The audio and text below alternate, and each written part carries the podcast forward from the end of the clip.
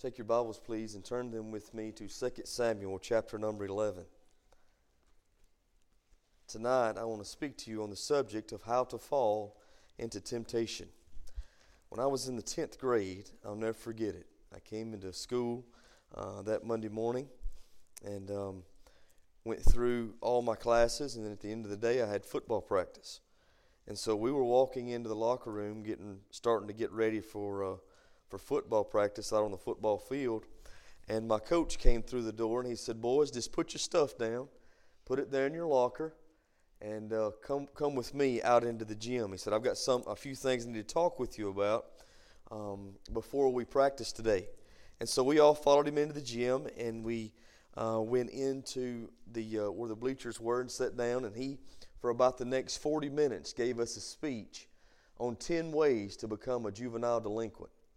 Um, obviously, something had went on, and what had happened was uh, a lot of the guys on the football team, uh, present company excluded this time, had got into uh, a lot of trouble the weekend prior to that Monday, and so uh, just doing things that boys do, and um, nothing real bad, but they got in some pretty serious trouble, and so he decided it was time to set everybody down and tell us.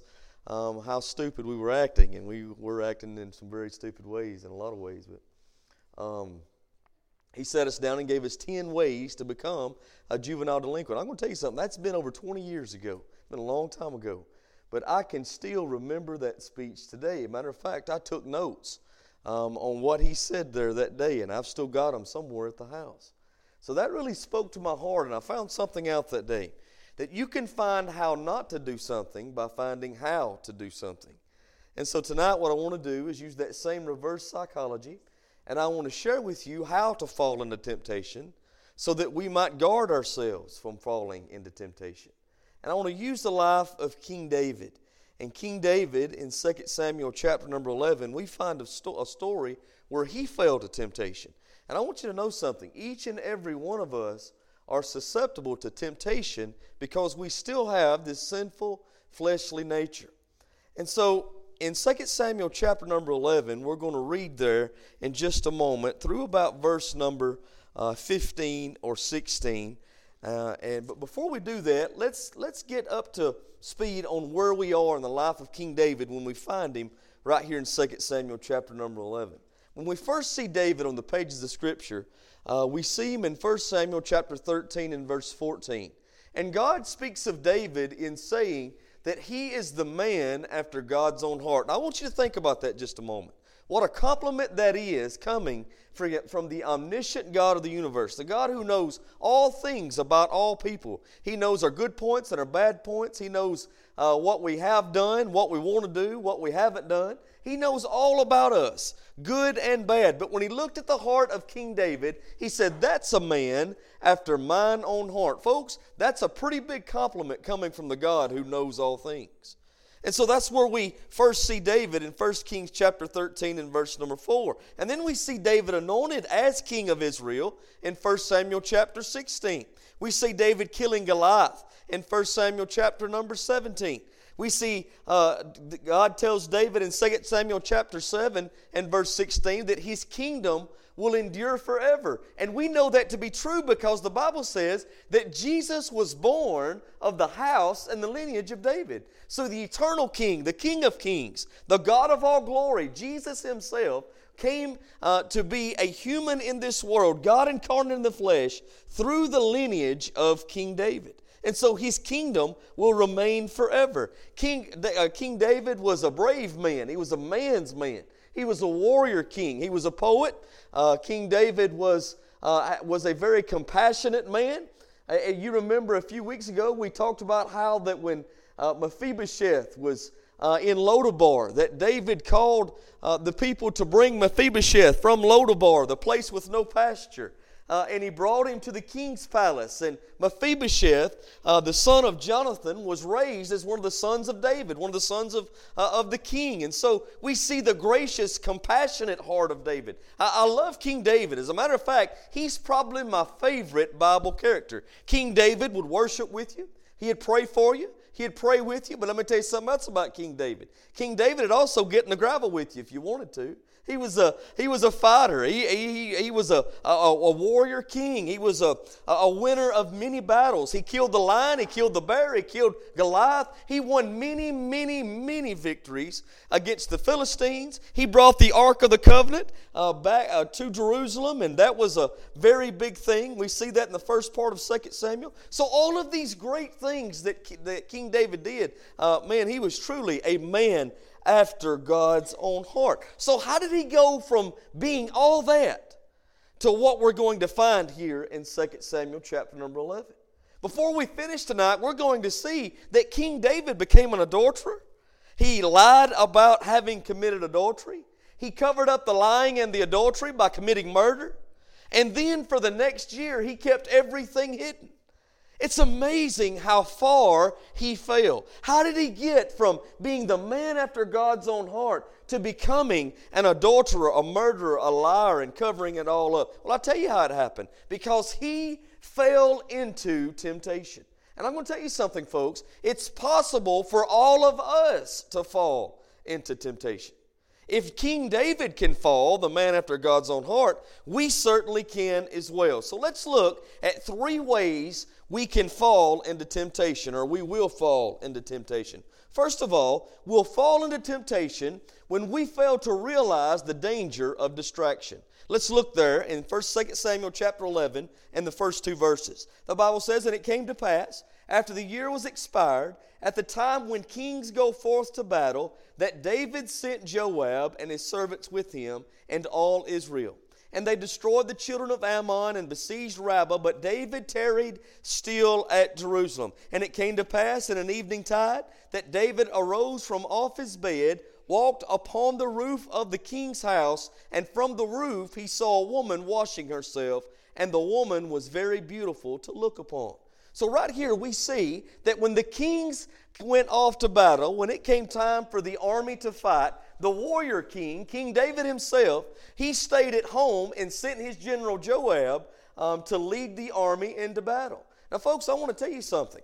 David forgot about his purpose. David lost focus of what God had called him to be. And the same thing happens to us. When we lose our focus and we commit the sin of idleness, we are susceptible to falling to temptation, just like King David. David was sitting there doing nothing when he should have been out fighting the battle. David was sitting idle, and my, like my grandmother always says, an idle mind is the devil's playground. Have you ever heard that? There's a lot of truth to it. You need to be busy, and you need to be busy as a child of God in being and doing what God has saved you to be and to do. And so, for the believer, we are to continue in the work that God has saved us to work in. How do you know God didn't save you just to sit on a church pew? And I want to tell you something, folks. I, am glad that you're here tonight. I'm thankful that you've uh, made the decision and you're faithful to coming out to hearing the Word of God, to worshiping the Lord Jesus Christ. Uh, that's an amazing thing. And I'm glad you're here. But God has saved us for much more than just coming to this place. God has saved us. Uh, to be working, fulfilling the purpose He has saved us to fulfill. Now, for the child of God, we fulfill the work God has saved us to in two fields. First of all, we fulfill the work of God in the field of harvest. Do you remember what Jesus said to his disciples over in the book of Matthew? Jesus said that the harvest truly is plenteous. The fields are ready for harvest and he asked his disciples to pray that the Lord of the harvest would send laborers into the field. Now, listen to me, children of God. When you got saved, you became a laborer in the field of harvest for the Lord Jesus Christ. Can you say amen to that? And it's up to us as believers to go out into this lost world, into the fields that are plenteous for harvest. And we are to do everything we can to bring as many men, women, boys, and girls unto the Lord Jesus. We are to be working in the harvest field. But how many of you know, not only, folks, do we work in the harvest field, but the Bible also says, as a child of God, we are to work on the battlefield. We are to be in the battle. Take your Bibles, keep your place there in 2 Samuel chapter number 11, and let's look over in the book of 1 Timothy. First Timothy, excuse me, Second Timothy, chapter number 2. And let's look down at verse number 3. Watch how the Bible says this. The Apostle Paul, speaking to whom he calls his son in the faith, Timothy, he says, Thou therefore endure hardness as a good soldier of Jesus Christ. Now, where does the soldier belong? Well, the soldier belongs on the battlefield. We are called as believers, as sons and daughters of Almighty God who have been enlisted in His army to be good soldiers in the fight on the battlefield. In verse 4 it says, if we're going to war a good warfare, we can't entangle ourselves with the affairs of this life. That we might be pleasing unto Him who hath chosen us to be a soldier. So, as good soldiers, we are to be on the battlefield in the fight. And I'm going to tell you something, child of God. If you are not in the field of harvest, you need to be in the battlefield. And if you're not in the battlefield, you need to be in the field of harvest, bringing as many men, women, boys, and girls under the faith as possible. Preaching the gospel of the Lord Jesus Christ across the street and around the world. Preaching the gospel of the Lord in uh, the church house, but also uh, at, at, at, in the schoolhouse and at your house. Preaching the gospel of the Lord Jesus Christ, listen to me, in the classroom or in the break room. Preaching the gospel of the Lord Jesus Christ as God gives opportunities uh, and He opens doors. And so we are to be at work in the field of harvest. We are to be at work uh, in the fight on the battlefield. We should not sit idle and lose our focus. David committed the sin of omission. It wasn't what he was doing at the time when he fell, it's what he wasn't doing. Many of you know if he would have been on the battlefield where he was supposed to be? See, the kings had went off to battle, but King David stayed at home. It wasn't he was doing something wrong, it's what he wasn't doing when he fell to the temptation. And that caused him to do something wrong. He lost his focus. But let me say something else. He also lost his faithfulness. He lost his faithfulness. He lost his focus and he sat idle, but he lost his faithfulness and he became careless. He became careless. The things of God didn't mean as much to him anymore. Do you remember a time in your life when you couldn't wait to get to service to hear what God had for you? Do you remember a time in your life as a child of God where your top priority was you serving the Lord day by day? That listen, whatever you could do for the kingdom of God, man, you are fired up and ready to do it, just ready to be a servant. Let me ask you something. Have you become careless? Have you lost your faithfulness in serving the Lord and fulfilling the purpose God has saved you to fulfill? I feel like I feel like that's exactly what happened to King David. I think he had gotten used to winning battles. I think he had gotten used to doing the work. I think he had gotten used to victory after victory after victory, and he took for granted what God was doing in his life, what God had done in his life, and he just expected he was just going to keep on winning. He got uh, careless and lost his faithfulness. He got idle and lost his focus. And, folks, if we're not careful, we'll do the same thing. Take your Bibles and turn with me, please, to the book of Proverbs. Let me read to you one verse there. Proverbs chapter number 4.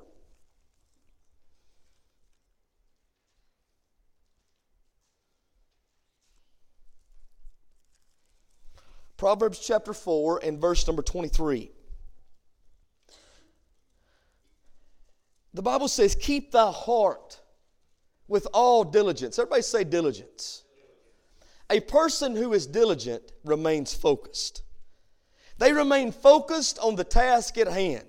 A person who remains diligent, listen to me now, remains faithful to the purpose they've been saved to fulfill. And so the Bible tells us, Proverbs 4:23, that we're to keep our heart with all diligence, for out of it are the issues of life. If you want to win in the issues of life, I can promise you, you've got to be diligent. You've got to keep your focus. You've got to stay faithful as the people of God. We've got to realize that there is a danger in distractions. There really is. Uh, just a few weeks ago, I was on my way to Birmingham to, um, to a class down there. I had a class for my work. And on the way down there, I got a call from my district engineer and he asked me to go by over in Jasper and check out a wreck that had just taken place. there was a wreck on Corridor X right before you going into you was going into Jasper there, uh, about that first exit that you came to going into Jasper, and there was a four car pileup. As a, it was a uh, diesel truck, an 18 wheeler, and then three other cars. And so I went over to check that thing out, and when I pulled up on the scene, I could tell it was a terrible scene. And after I got out and, started talking to some of the state troopers that were working the wreck, I found out what had happened. One of the young ladies that was involved in the wreck, that actually caused the wreck, was distracted while she was texting on her cell phone. She actually pulled over in front of an 18 wheeler that was coming through the right hand lane. She was getting off on the exit there, being distracted with her cell phone in her hand. She pulled right out in front of him and uh, was killed instantly when that truck hit her. Distractions are dangerous to our physical well being. Can you say amen? But let me say something. Distractions are very dangerous to your spiritual well being. Be careful what you allow to distract you. And a lot of the things that distract us are not necessarily bad things. A lot of times they can be really good things. I'm amazed at how many people practice football and baseball and volleyball and basketball and cheerleading and everything else on the day of worship, who even play games on the day of worship. And folks, I'm going to be honest with you. I'm not against any of that stuff. I grew up playing sports, and I think sports are very beneficial to our young people. I think it teaches them responsibility. I think it teaches, gives them confidence. I think there's a lot of good things that we could say about playing sports. But let me tell you something. When it comes to Sunday, that's the Lord's day. And we've just made a decision in our home on Sunday, we're going to be in church. I don't think we ought to let things of this world, even though they may be good things, distract us from being what God has saved us to be. And, and, and, I, could, I could list several other things. I hear people talk about all the time. Well, I tell you what, brothers, we had family come in, so you know, I just I really I couldn't come to church. Today. Well, let me tell you the best way, best thing you can do, the best way you can spend time with your family. Bring them to church with you. Bring them to church with you. And if they're just adamant about not coming to church, we say, hey man, I'll be back in just a little bit. Make yourself at home. We'll eat dinner when we get home. I'm just saying, stand up and be faithful. Stand up and be counted as the people of God. Don't allow things to distract you from being what God has saved you to be. Man, it's time we take a stand.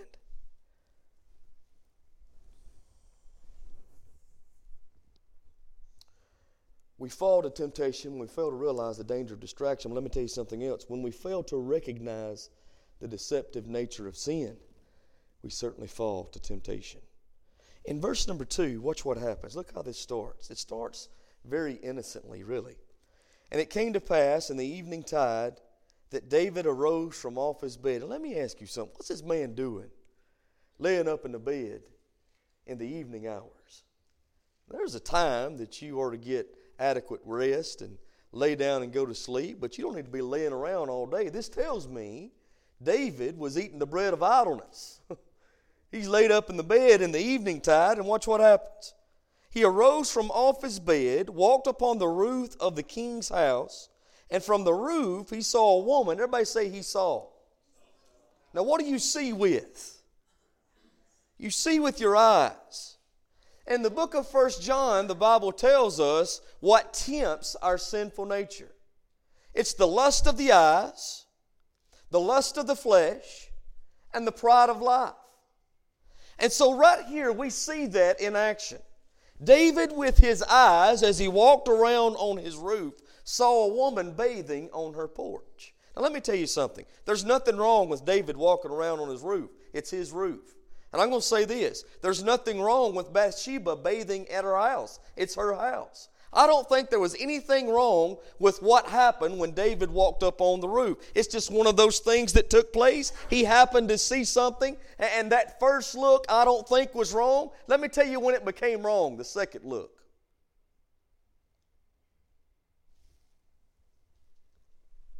Let me tell you when it became a distraction that brought about temptation. When he began to dwell on what he had just saw.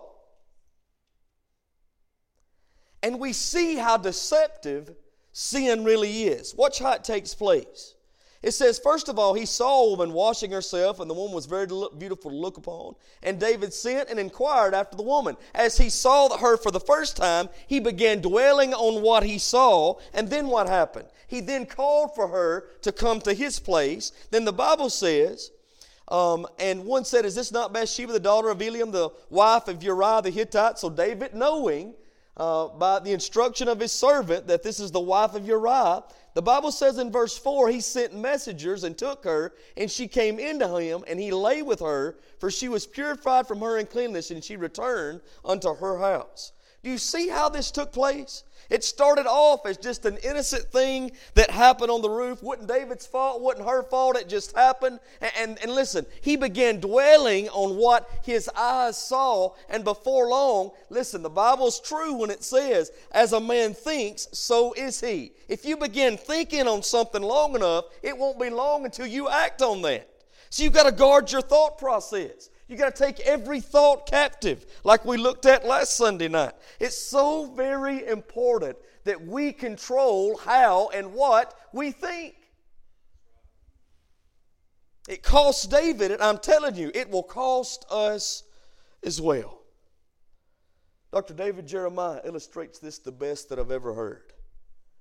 He said, he asked the question in one of his sermons years ago. He said, Has there ever been a time when uh, some thought that you know don't need to be in your mind pops in your head and you wonder, where in the world did that come from? Has anybody ever had that happen to you? You ever experienced that? It may be at work, it may be in the church, it, it may be anywhere, and all of a sudden something will pop in your mind. You think, man, where in the world did that come from? Well, I'll tell you where it comes from. I believe that's those fiery darts that Satan shoots into our mind that the Bible speaks of in Ephesians chapter 6. He, he, he put that thought there. And, and, then guess what? As long as we keep dwelling on that, it's going to change our action. Dr. Jeremiah said it like this He said, I can't keep the birds from flying around my head any more than I can keep thoughts from popping into my head. He said, Let me tell you what I can do. I can keep the birds from making a nest in my hair. And he's right. Let me tell you David's problem. A bird flew around his head, made a nest in his hair, and he didn't shoo it off. he began dwelling on that, and it changed his action and caused him to fall to temptation. He didn't realize the deceptive nature of sin. I was reading this week in a commentary by Brother Chuck Swindoll. I love Chuck Swindoll, what a great preacher of the Word of God. And he, talk, he, he was talking about what sin does. And he says sin is the product of three things. Watch this. Listen to me, young people. This will be helpful to you. It's the product, first of all, of undetected weakness. It's the product of unexpected opportunity. And it's the product of an unprotected life. When you don't detect your weakness, when you don't, uh, when, when an unexpected opportunity arises and your life is not protected, that puts you in the right place at the right time to fall to temptation to that which pleases the flesh. That's exactly what happened with David. I believe at this moment David began to minimize his sin. Don't we do the same thing? I believe when he saw Bathsheba for the first time standing on his roof, he didn't think it was that big a deal he minimized what he was doing. But in the process of him minimizing that sin of looking on another man's wife, lust set fire in his heart. Amen. Not only did he minimize his sin, let me tell you something else I believe he did. I believe he rationalized his sin.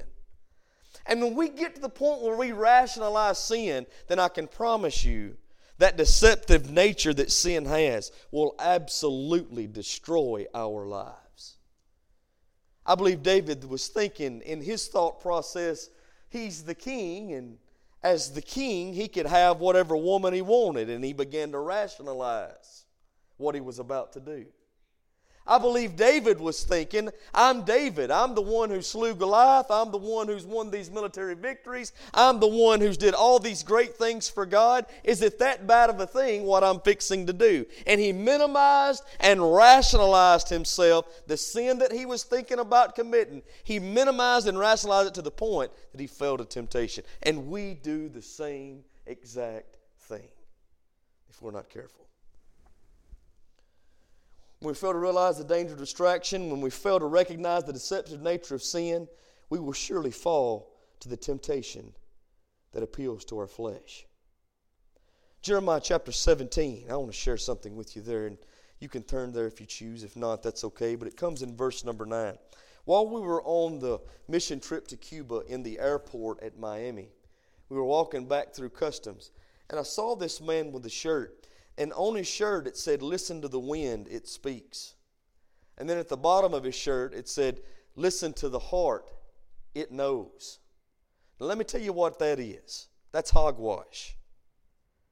That's the most ridiculous thing I've ever heard in my life. That don't even make any sense. It may sound good on a t-shirt, but it's absolutely wrong. Let me tell you why. You don't need to listen to your heart. You don't need to listen to what you what feels good to you. Uh, Jeremiah 17 9 says, The heart is deceitful above all things and desperately wicked. Who can know it? You've got to be careful about listening to your heart. You've got to be careful about making decisions that are emotion based. You've got to be careful in not looking to the truth for the answers that you seek. And we find the truth in God's Word. Don't minimize your sin. Don't rationalize your sin. Don't listen to your heart. Realize the deceptive nature of sin. The last one I want to give you this evening if we're going to fall to temptation, we fall to temptation when we fail to realize the direction sin is taking us.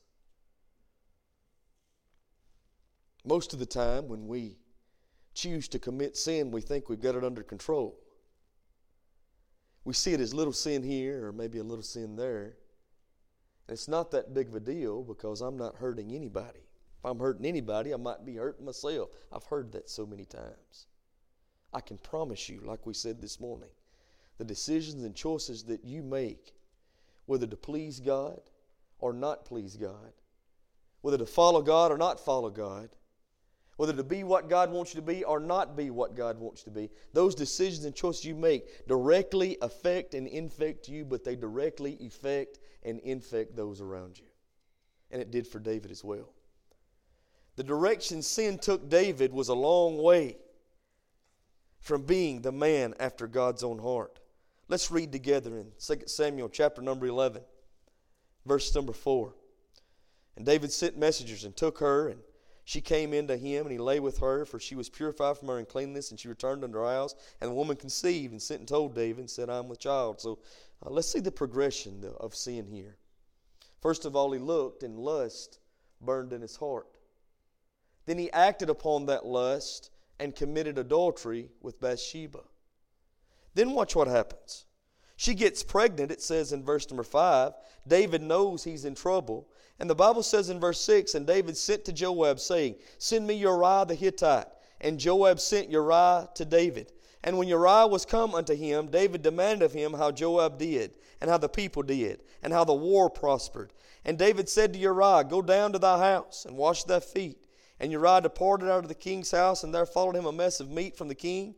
But Uriah slept at the door of the king's house with all the servants of his lord, and went not down to his house. Let me see what let, let me share with you what David's trying to do. He's trying to cover his tracks.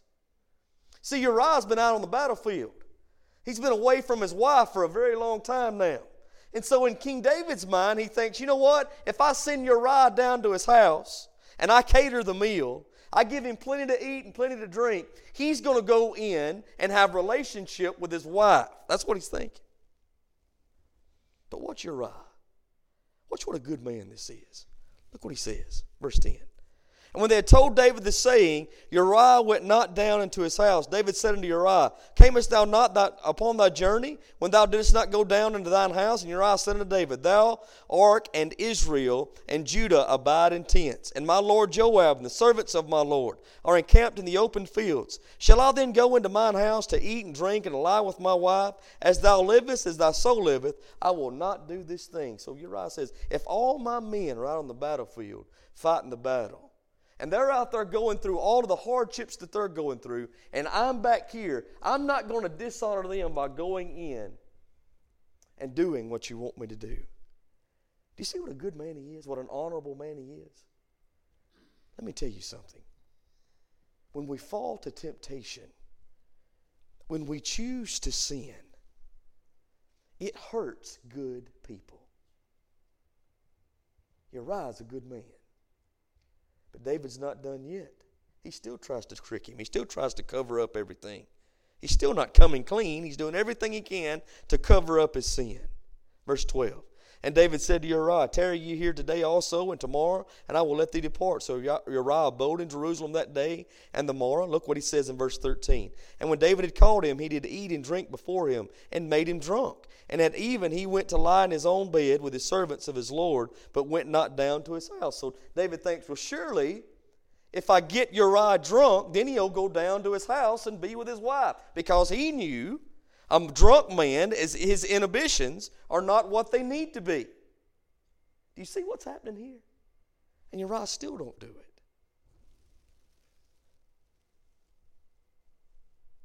Verse 14, and it came to pass in the morning that David wrote a letter to Joab and sent it by the hand of Uriah.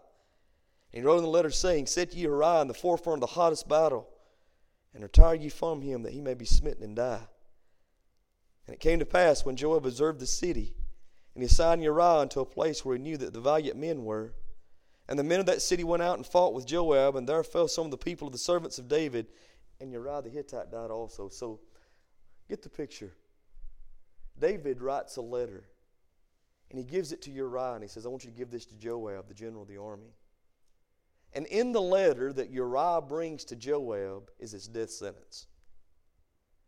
In the letter, David writes, I want you to put uh, Uriah in the hottest part of the battle, right up next to the wall of the city. Because at the wall of the city is where most men died. And he said, when you get him up there, and, and before he knows what's going on, I want all of the men that's in that company to retreat from him so that he's all by himself. And the Bible says, Uriah died in the battle. David failed to realize the direction sin was taking him. It started with a look, then came adultery, then came murder, and he lied about all of it. Do you see the snowball nature of sin? Once it gets rolling, it's hard to stop it. I had a pastor years ago tell me, he said that sin will take you further than you ever want to go. It'll keep you longer than you ever want to stay. And it'll cost you more than you ever want to pay. And that's exactly what it did to David. If you go on and read in 2 Samuel chapter number 12, you're going to find that David was caught up with, that his sin was made known to all of Israel. And the Bible says that because of David's sin, a lot of terrible things happened in David's family. There's consequences to what we do. If you want to know how to fall to temptation, you forget about the danger of distraction. You forget about or, or fail to realize the deceptive nature of sin. And you also forget the direction sin has taken you. That's what David did, and he failed. So let's learn from the life of David and be what God wants us to be.